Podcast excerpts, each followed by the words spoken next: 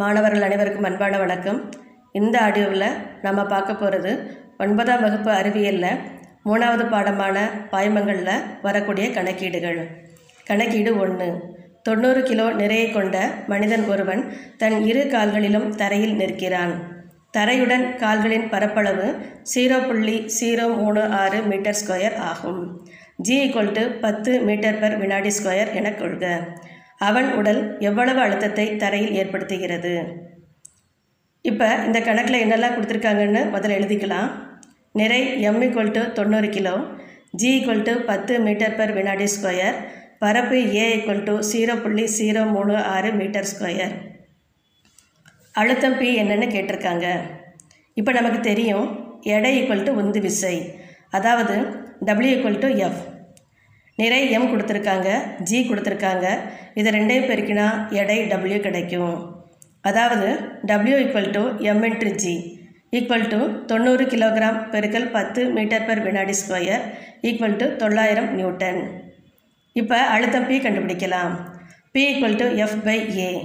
இதில் Fக்கு பதிலாக 900 நியூட்டனும் Aக்கு பதிலாக 0.036 மீட்டர் ஸ்கொயர்னும் பிரதியிட்டா P = 900 ÷ 0.036, P = 25,000 பாஸ்கல்னு ஆன்சர் கிடைக்கும்.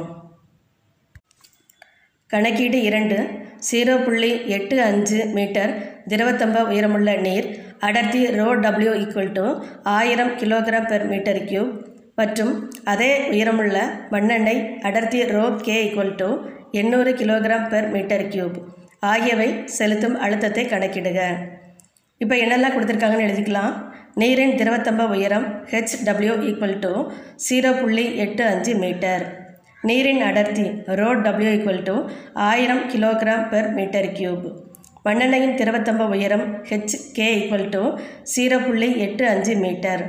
மண்ணெண்ணையின் அடர்த்தி ρK = 800 கிலோகிராம்/மீட்டர் கியூப். நீரின் அழுத்தம் PW மற்றும் மண்ணெண்ணையின் அழுத்தம் PK இரண்டும் கேட்டிருக்காங்க. அழுத்தம் P = hρg. இது நமக்கு தெரியும். அப்போ நீரின் அழுத்தம் P W = hW ρW×G = 1000 கிலோகிராம்/மீட்டர் cube × 10 மீட்டர்/வினாடி ஸ்கொயர். இதையெல்லாம் பெருக்கினா 8500 பாஸ்கல் ஆன்சர் கிடைக்கும். அதே மாதிரி மண்ணெண்ணையின் அழுத்தம் PK = 0.85 மீட்டர் × 800 கிலோகிராம்/மீட்டர் கியூப் × 10 மீட்டர்/வினாடி ஸ்கொயர். இதையெல்லாம் பெருக்கினா 6800 பாஸ்கல் கிடைக்கும். கணக்கீடு 3. இயற்பியல் ஆய்வகத்தில் உள்ள பாதரச காற்றழுத்தமானி ஒன்று 732 மில்லிமீட்டர் அளவினை பாதரச தம்பத்தில் குறிக்கிறது. அங்குள்ள வளிமண்டல அழுத்தத்தை கணக்கிடுக. பாதரசத்தின் அடர்த்தி ρ = 1.36 × 10⁴ கிலோகிராம்/மீட்டர் கியூப் எனவும் G = 9.8 மீட்டர்/வினாடி ஸ்கொயர் எனவும் கொள்க. இப்போ என்னெல்லாம் கொடுத்துருக்காங்கன்னு எழுதிக்கலாம். உயரம் H = 732 மில்லிமீட்டர். இதை மீட்டராக மாற்றினா 732 × 10⁻³ மீட்டர். அடர்த்தி ρ = 1.36 × 10⁴ கிலோகிராம்/மீட்டர் கியூப். புவியீர்ப்பு முடுக்கம் G = 9.8 மீட்டர்/வினாடி ஸ்கொயர். அழுத்தம் P என்னென்னு கேட்டிருக்காங்க. P = hρg. இதுதான் நமக்கு தேவையான ஃபார்முலா. இந்த ஃபார்முலாவில் கொடுக்கப்பட்ட மதிப்புகளை பிரதியிடலாம். P = 732 × 10⁻³ - 1.36 × 10⁹ மீட்டர்/வினாடி square. இதையெல்லாம் பெருக்கினா 0.976 × 10⁻⁵ பாஸ்கல் கிடைக்கும். கணக்கீடு 4.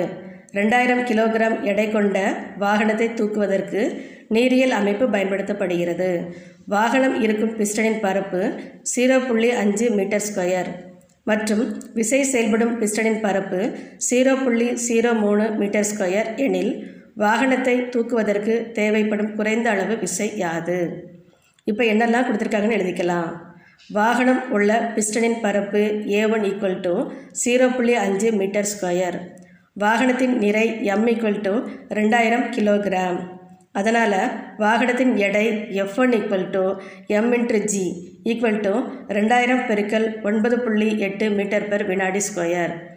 F2 என்ற விசை செயல்படும் பரப்பு A2 equal to 0.03 metre square.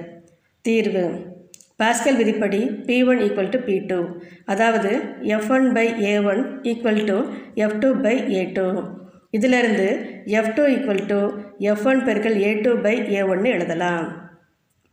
இப்போ மதிப்புகளை பிரதியிட்டால் F2 equal to 2000 × 9.8 × 0.03 divided by 0.5. இதோட ஆன்சர் 1176 நியூட்டன்னு கிடைக்கும். கணக்கீடு 5. 12 சென்டிமீட்டர் நீளமும் 11 சென்டிமீட்டர் அகலமும் 3.5 சென்டிமீட்டர் தடிமனும் கொண்ட ஒரு வினோதமான பொருள் உன்னிடம் உள்ளது.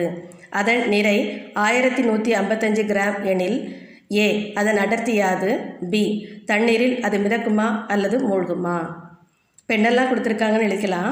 நீளம் ஈக்குவல் டு 12 சென்டிமீட்டர், அகலம் ஈக்குவல் டு 11 சென்டிமீட்டர், தடிமன் ஈக்குவல் டு 3.5 சென்டிமீட்டர், நிறை ஈக்குவல் டு 1155 கிராம். அடர்த்தி என்னென்னு கேட்டிருக்காங்க. அதுக்கு நம்ம முதல்ல பருமன் கண்டுபிடிக்கணும். பருமன் ஈக்குவல் டு நீளம் என்று அகலம் என்று உயரம்.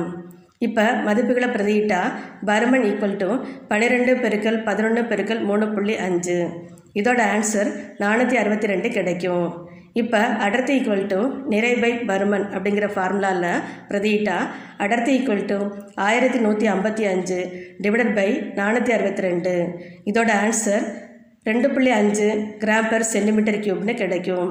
அதாவது அந்த வினோதமான பொருளோட அடர்த்தி 2.5 கிராம்/சென்டிமீட்டர் க்யூப்னு கிடைக்கிது. இது நீரின் அடர்த்தியை விட அதிகம், எனவே அது நீரில் மூழ்கும்.